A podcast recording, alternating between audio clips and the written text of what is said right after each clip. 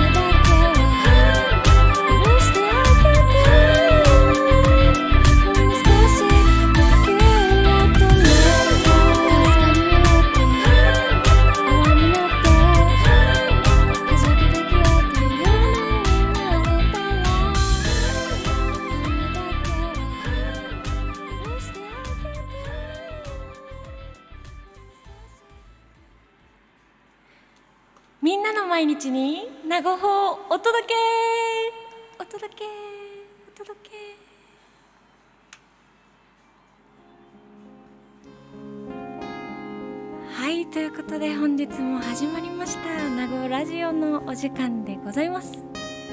2020年4月11日土曜日。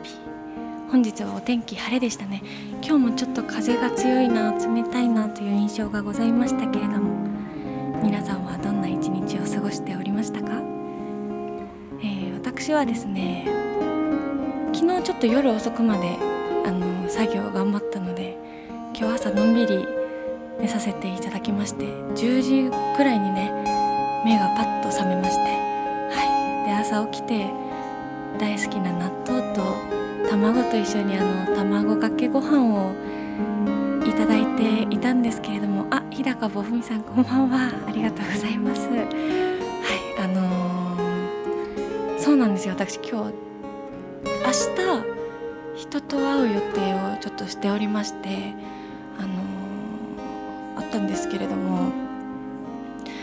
なんとそのその予定を勘違いしていてですね。実は今日のお昼に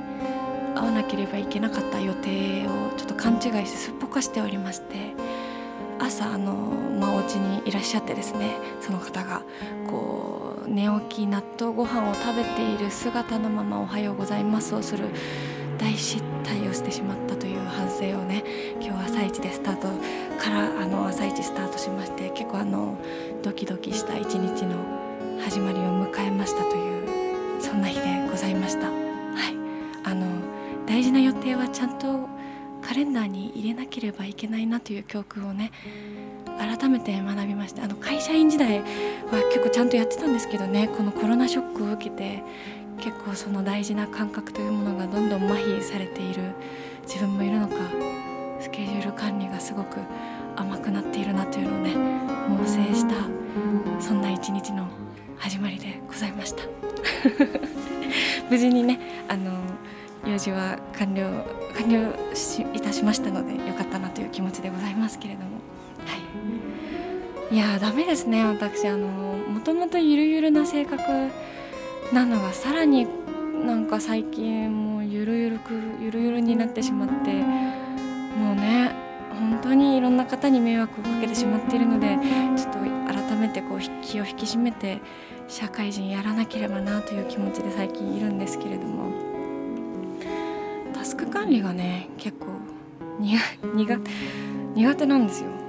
結構メモに書いてねパソコンの前に貼ったりするんですけどねそのメモを見る習慣がいかんせんないのでねもうすぐ忘れてあの付箋の糊だけがカピカピになっていくというなんかそんなことばっかりしてしまってるんですけれども。なんかねタスク管理上手な方いたらなんかよかったらおすすめの管理方法 教えてください。そんなの自分でしろよっていう話ですよね。もう社会人にもなってね。すみません。という感じで本日もあのゆるゆるに配信してまいりますけれども。今日はねあの昨日もちょっとちらってお話ししましたけども私一人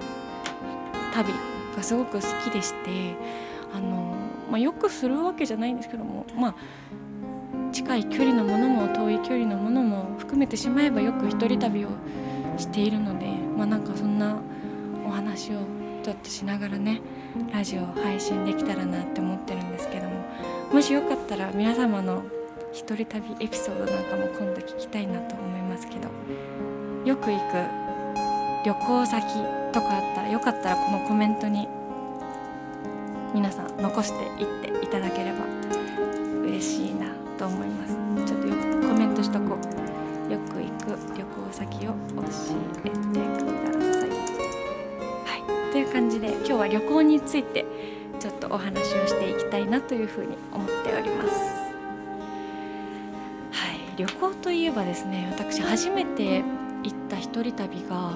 まあ、結構遅めではあるんですけども高校3年生の時に初めて箱根に行ったのが初めての一人旅でした。あの一応あの進学校に通ってたんですね私。あの高校。なので、ね、普通本来であれば普通にこう大学進学をするというコースを歩む予定だったんですけれどもまあいろいろ訳がありまして私は就職をするという道を選んだんですけれどもまあ、あのいかんせん進学校だったのでなかなかこう就職のねサポートっていうのを学校側ではしてもらえない状況っていうのがあったので結構授業を一人で抜け出してあのハローワークハローワークに行ってあのこんな職業つきたいんですけどみたいな相談をしてでそれを調べてもらってで面接に行ってみたいなのをずっと一人でやってたんですけどなんかそのの就職って結構特殊で、あの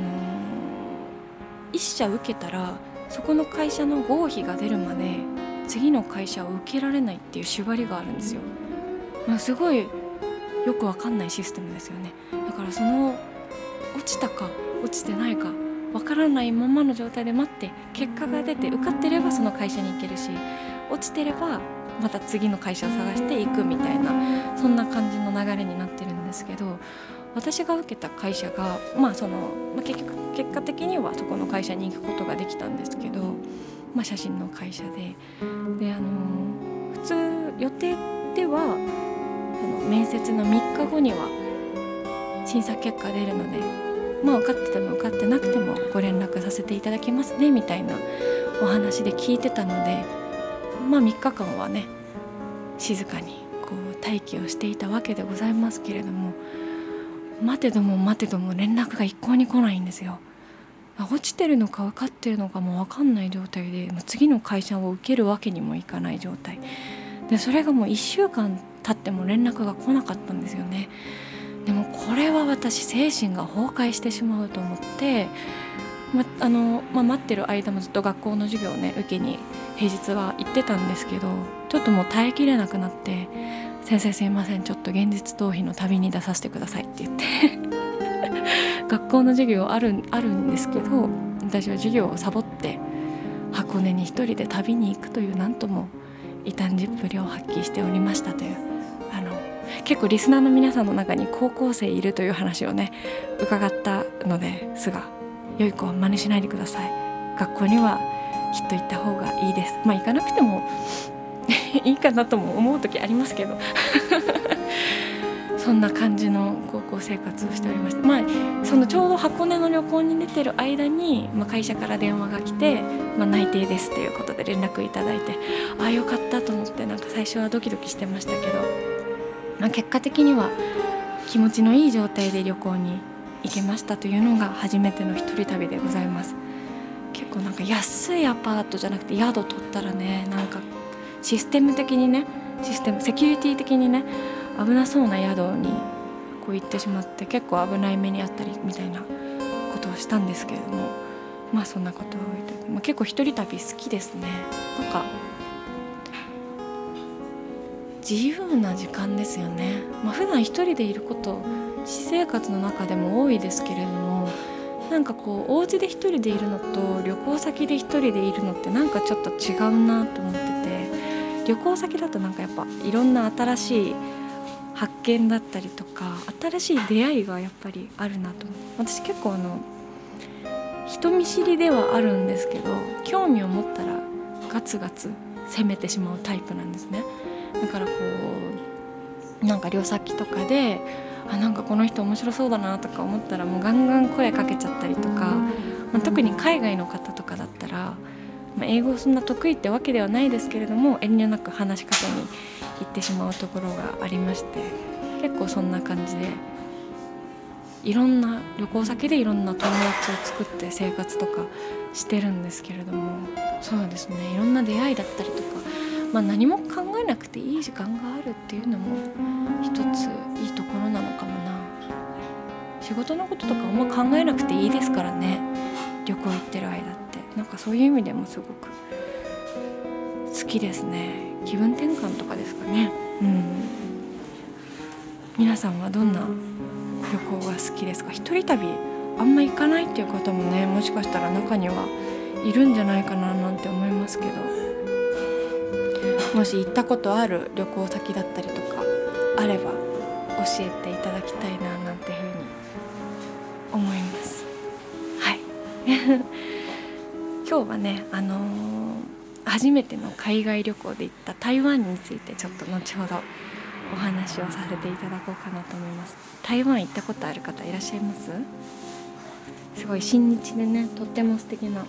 国ですよね。あごめんなさいマイクちゃっ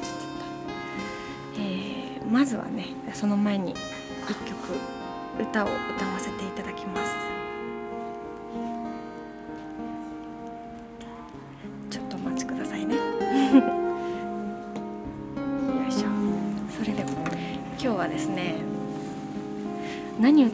ってすごい迷ったんですけどね。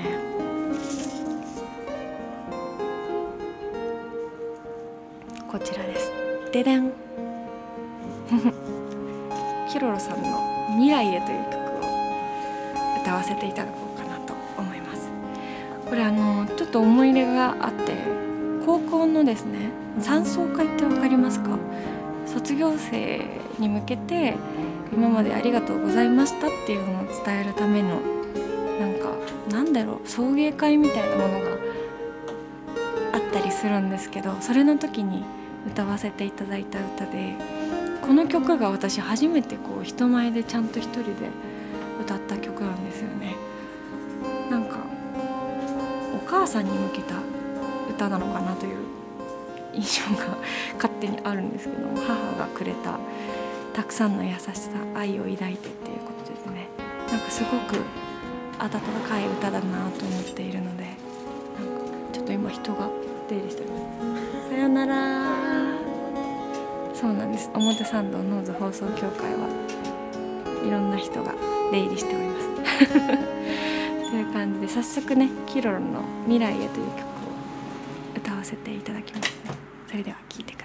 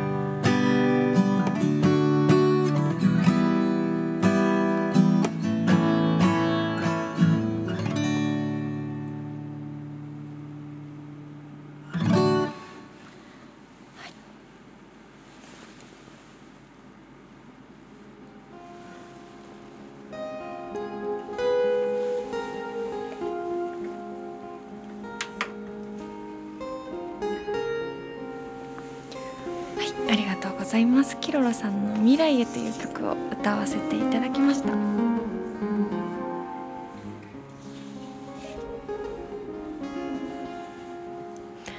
私ねあの中高校1年生の終わりぐらいからかな。あのまあいろいろあってお母さんとは別に暮らしてたんですね。でお父さんと2人暮らしをしてたんですけどあの結構こう母に対する愛みたいなものが強くてですねでこのキロルの歌を聴きながらこう眠る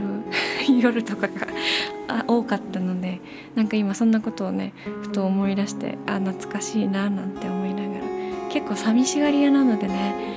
夜とか一人で眠れない夜結構多いんですよ、まあ、そういう時は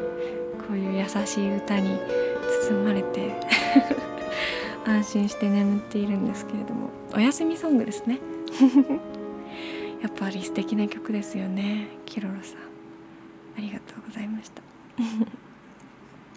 はいということで早速旅行のお話に移っていきたいなと思うんですけど今日ちょっとねあのその台湾旅行に行った時20歳の時に、えー、年末年始返上して旅行に行きました。年越し台湾ですね。年越し私割と日本にいない説あって去年の去年一昨年っていうのかな。年越しはニューヨークにおりまして明日ねニューヨークの話はさせていただこうかなと思うんですけれどもそうなんです。そのさっきもちょっとこう興味がある人がいたらすぐに声をかけてしまうっていう話をね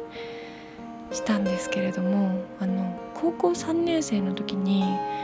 あの都内に旅行に来てた、まあ、あの新宿にね台湾からの観光客の方がいらっしゃってで、まあ、迷子になってたので道案内をしてあげたんですね。でそのまま道案内ついでに新宿観光をね丸一日一緒にしましてその2人あの女の子2人組で何歳上だったんだろう？高校生の時だ。10歳上ぐらいかな。1817ぐらいの時に28ぐらいの女の子2人組の道案内を新宿でして。で、まあ、私も英語そんな喋れる方ではなかったので片言の英語を使いつつ。で台湾っていうのも実は英語の教育環境が日本と割と同じぐらいなんですね。だからそんなに2人もペラペラじゃないっていう状態でもうお互いに片言の英語を使いながらねこう会話をしてで夜はお好み焼きを食べたいっていうのでお好み焼き屋さん連れて行って、まあ、ご馳走してもらいながら。でその日はそれでまあそれでって言ってもねお昼の12時ぐらいに出会って夜の10時ぐらいまで 一緒に遊ぶというね謎の時間を過ごしましたけどまあなんかそのご縁があって2人とはずっと Facebook でつながっていて。で社会人になって、まあ、2人にまた会いたいなと思って Facebook で、まあ、ちょこちょこやり取りはしてたんですけど連絡をして。17歳の時に出会ってそれが初めての出会いで。で3年ぶりにですね二十歳の年末年始に台湾に旅行に行った時に、まあ、2人にも連絡をしてまあ、3年ぶりに2度目の再会ですよねをするというのをねしてきたんですけれども1週間台湾に行ってきてその1週間はずっとねその2人のうち片方のお家に泊まらせていただいてでずっとこうツアーをね1週間の台湾ツアーをしてもらって本当に幸せなことだなって思いますよね現地の人にツアーしてもらえるなんて。っていうのをねスライドショー持ってきたのででね台湾旅行記ということででこのねスライドショーがね本当は手動でこう順番に進めていけたらよかったんですけど勝手に流れていくシステムなんですね写真が。で8秒ごとに1枚ずつ流れていくのでちょっと8秒に端的にまとめてどんどんお話ししていこうかなと思うのであのノンストップで30枚ぐらいの写真が流れてまいりますのでどうぞ皆様お付き合いください。それでは参ります。ででん。はいターミナル3ということでこちらも見た見ての通りですね。あの成田空港のターミナル3ああ飛びますね。意外と8秒早い。やばい、え国内線国際線ということで私はもちろん右手の国際線の方に曲がっていきました。はいこんな感じでねあのカメラは必須ということであのパスポートとカメラとパソコンだけを持って着替えはほぼ持たずにリュックサックで行きました、はい、台湾といえば格安空港バニラエアでございます。黄色と青の印象的な飛行機ですね。この日も大晴天だったんですよ本当に。めちゃくちゃ綺麗な日でもう快晴の中全力でフライトさせていただきました。こうやってねいつもこのあのこれ好きなんですよ私。あの空港でさあの整備してくれた人が手振ってくれる感じ。ああもう飛びまして、えー、台湾に着きました。台湾空港はこんな感じの様子でございます。やばい8秒意外と早いな。は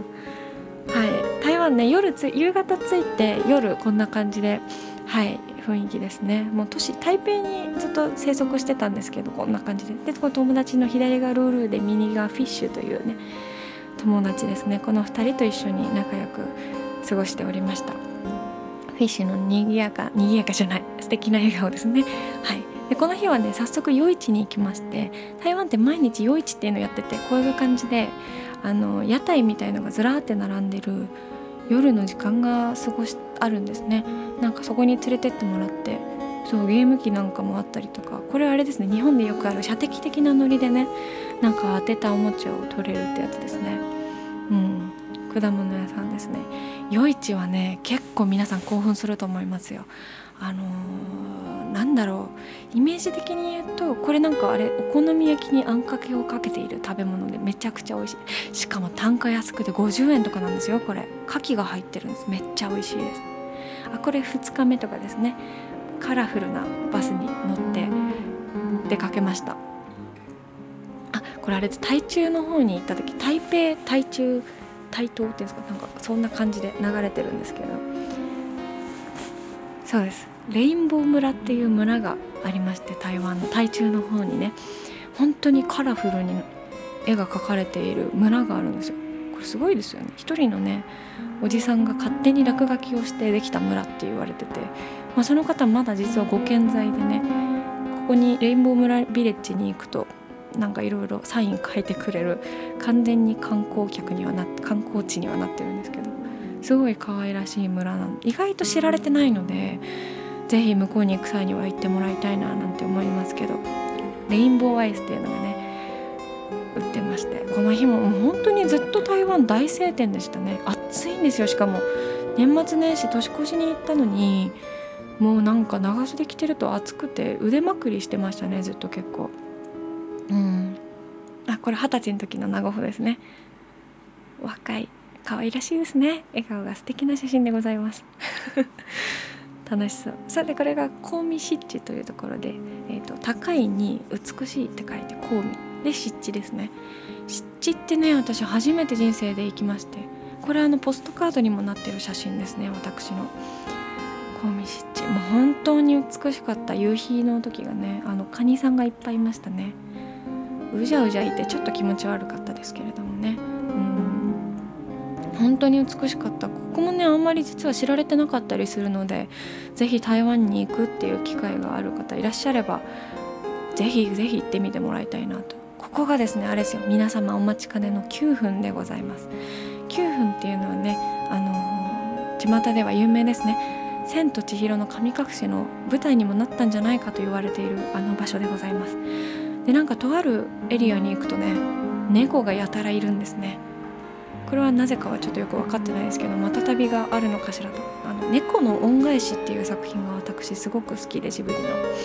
なんかそれをちょっとふと思い出したので入れてみたんですけれども、まあ、猫は苦手なんですけど猫の恩返しは好きでございます。はい。こんな感じで本当にいっぱい猫がいてちょっと怖いなとか思いつつではございましたけれども。いい場所ですよね。あとこれをね私あの日本でいうところのあのあんず飴的なあれめっちゃ結構好きなんですよ。うんお祭り行っちゃうと買っちゃう。あとこういうね文化ものあのお家に飾るようなあれですけど何のご利益があるのかは分かりません。はい。あとは角煮系の食べ物ですね。これはもうめちゃうまーって感じです。うまーってずっと叫んでました。はいこれがお待ちかねの9分でございますよ皆様。これちょっと見たことありますよねどっかで。はい。これ今気づきましたけど映像を見てない方は何のこっちゃという配信になっておりますね。本当に申し訳ございません。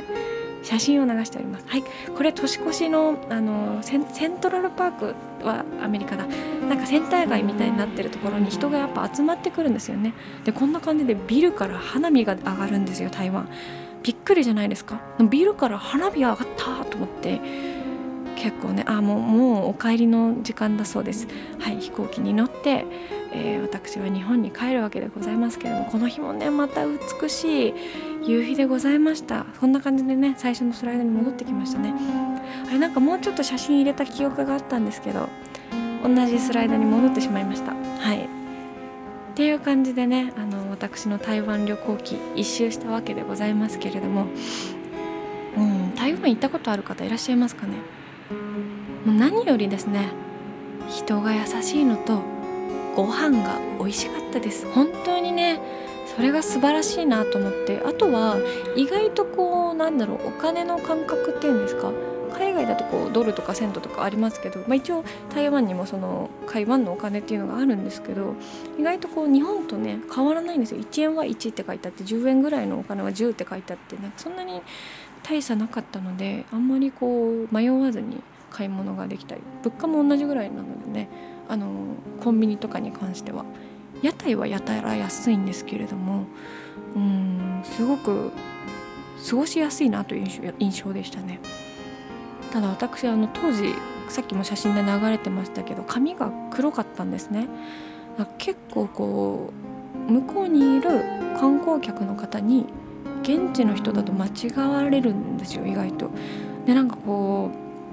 中国語とかでなんか話しかけられて「うんうんうん」みたいに言われて「おソーリーソーリーノーノーチャイニーズ」みたいな感じで あの話していたっていう感じで意外とこうどこの国に行っても現実に馴染みやすい名護法というねのがそこで発覚いたしましたけれどもはい。どこにいても染ま染まることができます私。はい。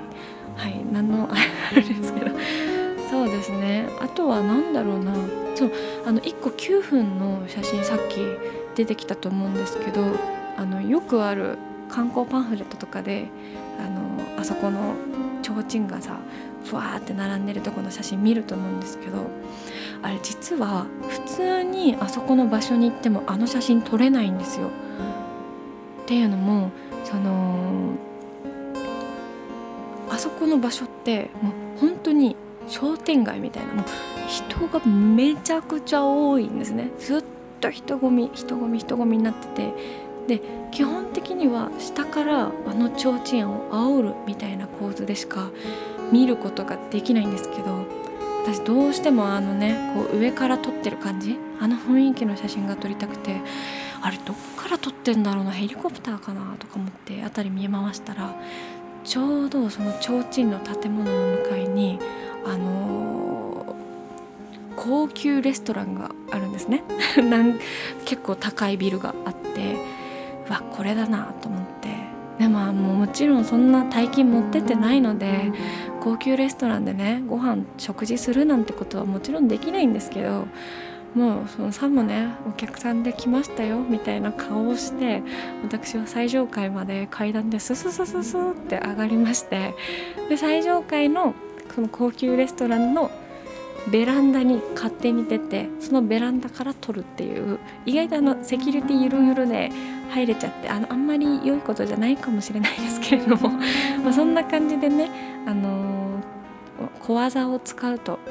あのー、あそこのあの写真がね上から撮ることができますので よかったら皆さんも台湾行く機会があればそんな感じでそこも見てもらえたらいいななんて思います。うん。小見湿地はね言わずもがな綺麗美しかったですね本当に。心を無にして楽しめる時間でしたね。うん。であとね私あのまあ台湾旅行といえば私の一番の災難はあもう 2, 2番 2, 2つ災難がありまして1週間滞在するじゃないですか。でも前半のね6日間はもうスーパー楽しいわけですよ。もう美味しいうまいし楽しいし。で友達もいっぱいできたんです向こうで。2人からね紹介してもらって。いろんな友達できていろんなことねなんか歌ったり踊ったりってしてたんですけどね。もう最後の最後ですよ。あのね屋台のご飯食べてお腹を崩しました私。もう本当にねあの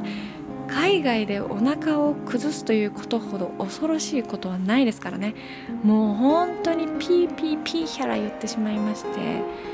もうこれどうしたものかと思って。しかもなんかね今まで感じたことないレベルの痛さなんですねこれがまた。もう本当にこれは参ったと思って。でもなんかこのお腹の痛さをどうやってこの子に伝えよう。英語でねなんかもうヘビーヘビーストマックエッグみたいなことをねもういっぱい伝えてでまあそのまますぐこう薬局に連れて行ってもらったはいいものの薬局の先生もねこう日本人のお腹に合うかどうか分かんないんだよなみたいな。すんごいなんかもう年季の入ったおじいちゃん。年季の入ったおじいちゃんってなんだ？おじいちゃんは年季入ってるか。そうでもすごいね。いい雰囲気のもうなんかもう眼鏡こうずりずり落ちる眼鏡をすってあげながらね。あもうほんとかまじいかまじいだっけ？あのあれですよ「千と千尋の」あのあのじいさんみたいな人なんですよ本当に眼鏡すってあげても。これ効くか分かんないけど漢方だから持ってけみたいな感じでもう出してもらった漢方を飲んでまあなんとかこうフライトの時間までに収まってまあなんとかね帰ることはできたんですけども結構あれはしんどかったですね。過去一のヘビーヘビーストマックエッグでございました。はい。っていうのとねあともう一個も最悪だったのがですね帰りの飛行機あの、まあ、お腹痛すぎて余裕がなかったっていうのもあるんですけど携帯をね思いっきり落としましてもう画面がバキバキに割れるってそれまで私画面割れたことなかったんですけどバキバキに割れてあの携帯で撮ってたメモリー全部吹っ飛ぶっていう台湾旅行のね1週間携帯でもいろんな思い出貯めてきたわけですよ。メモ書きだったりとか写真だったりとか。もうそれが全部消えるっていうね、まあ、これはかろうじてこうカメラで撮ってたものがあるので。思い出全部消えたわけじゃないですけど携帯に残ってた思い出が全部消えてしまうというハプニングがありましたというなんかそんな私の台湾旅行でございました。はい、もうすごくすごく。でも楽しかったですね。充実してました。20歳初めての海外旅行ですね。もうあのこの1時間では語り尽くせないほどのエピソードがございますけれどもそんな感じの旅行でございました。はい。いやこうやって写真見てるだけでやっぱ思い出されるのはいいことですね。とっても幸せな気持ちになりますね。うん。そうだからあのこれは皆さんに私毎回言うんですけどもうなんか何のカメラでもいいんです。もん携帯もう携帯壊れちゃったらあれですけど携帯でも映るんです。でも何でもいいので思い出は常にこう写真にね記録していってもらいたいなっていうのは思っていてどんな思い出もですあの喧嘩してる時の嫌な気持ちですらも写真で後で見返すとなんかいい思い出だなってなったりするんですよ。写真ってすごい魔法ですよね。全ての出来事をいい思い出にしてくれるそんな気がしております私。だからなんかもうねこう忘れてたことも思い出せるから写真って好きなんですよねこういう風に。こんな感じで。後でこのギャラリーももう一回なんかどっかでまとめてみますのでまた見ていただけたらいいな嬉しいななんて思います。明日はこれのニューヨークバージョンね。ニューヨークもっと濃いからな。こう一日じゃ終わる気がしないですけれども。まあなんとかこう楽しい思い出をねお伝えできるようにスライドショー用意してきますので楽しみにしていてください。待って今日早くない？もう42分経ってるわよ。大変。はいそんな感じでございますけれども。ここで一回お知らせをさせてください。えー、じゃじゃん。ちょっとちゃんとあの画像を用意できなくてすみません。スクリーンショットでございますけれども。あのー何度かこうお便りというかお問い合わせいただいてたんですけれども私の通販サイトようやく完成いたしました。拍手。ありがとうございます。ということでねあの今ちょっと画像すぐ出せないんですけれども先ほどもちょっとちらっと出てきた写真ので作ってるあのポストカードポストカードでしたりとかあとは毎回このラジオのねオープニングエンディングに流させていただいている「飛行」という曲なんですけれどもその曲も一緒に入ってる CD のデモ CD の、えー、物販だったりとかあとはあの私の定期的に行っている N 展のねあの N 展の時に作ったジンだったりとかそういうものが購入できるようになっておりますので後でこちらの URL もね SNS だったりコメント欄にも貼っておきますのでよかったらチェックしていただけたら嬉しいななんて思っております。で私以外にもねノーズアートガレージにはいろいろなアーティストがおりますのでそのアーティストの物販だったりとかもあの一緒にこれから続々追加して商品並べさせて充実していけたらいいななんて思っておりますのでどうぞこちらも一緒にチェックしていただけたら嬉しいです。はい。よろしくお願いいたします。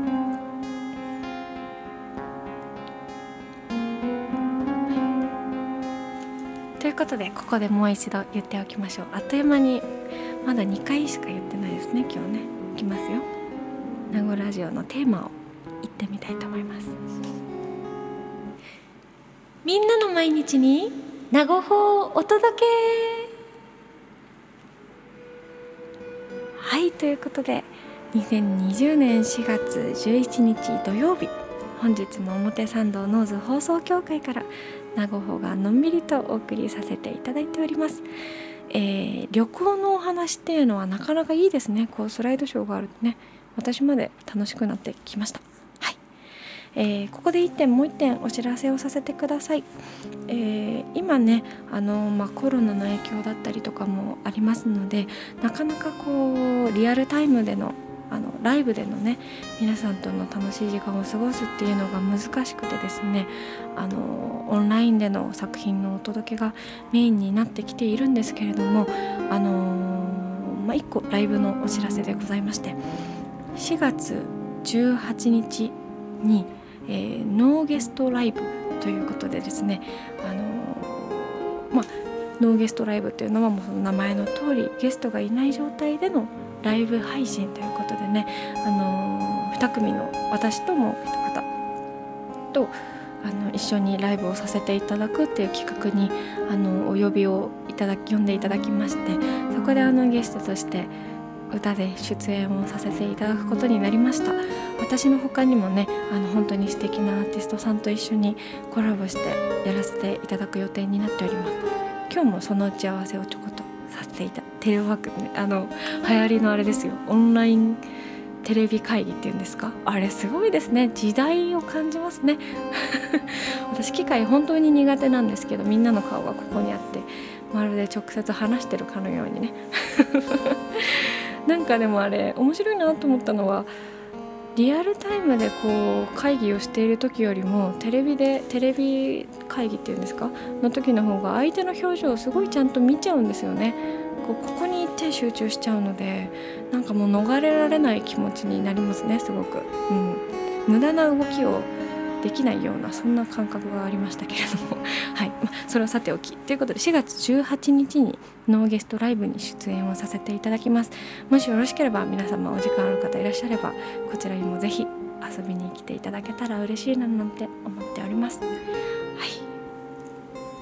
い。いや本当に今日早い。時間の流れが。早いですね皆様。次の曲に移らせていただきますね。でれん。こちらでございます。バンプ・オブ・チキンさんの「花の名」という曲を歌わせていただきます。今日ちょっとね懐かしい懐かしいというか花の名ご存知の方いらっしゃいます？こうメジャーな感じの曲じゃないのかなという印象が。勝手にあるんですけどなんかこうバンバンブチキンさんはもちろん有名ですよ。なんか花の名を知っている方って実はあんまりいない印象がありまして。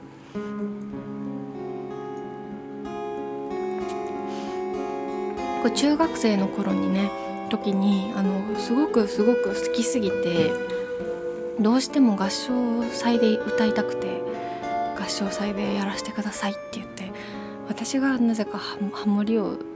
一緒に作って歌う無理やり合唱で歌うっていうことをやるぐらい本当に好きな曲だったんですけども、うん、なんかそういう合唱曲にで歌いましたという曲です。何の紹介だ。すごくすごく歌詞が素敵な曲なのでね是非一緒に楽しみながら聴いていただけたらなと思います、えー、バンプオブチキンさんで花の名。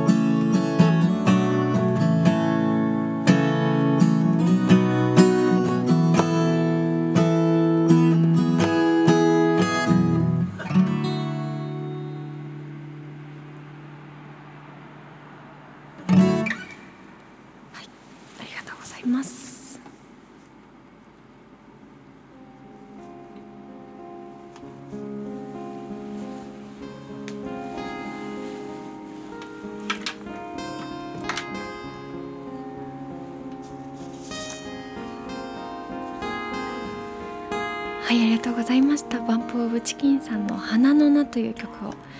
歌わせていただきました。すごくすごく。歌詞がしみる。そんな曲でございますね。大好きです。ありがとうございました。はい本日もあのー、もう自由にお話しさせていただいておりましたけれどもあっという間に皆様終わりのお時間が近づいてまいりました。いやーなんか今日今までで一番早かったですね。あの必死に写真を追いかけてるだけの時間でございましたけれどもいかがでしたか？私の一人旅台湾旅行記は。楽しんでいただけてたら嬉しいです。そんな感じであのこんな感じで明日も私の旅行記ニューヨークバージョンというものをね明日はお送りさせていただけたらななんて思いますのでどうぞ楽しみにお待ちいただけたらなと思います。明日も同じ時間23時から放送させていただきますのでどうぞお時間ある方は一緒にリアルタイムで楽しんでいただけたらなというふうに思います。ということで本日は土曜日でございましたけれども明日は日曜日です。もう私にとっては毎日が週末みたいなそんな生活ではございますけれどもあの明日もより充実した一日になりますように。Have a nice weekend ですね。はい。それでは今日もありがとうございました。ゆっくりお休みください。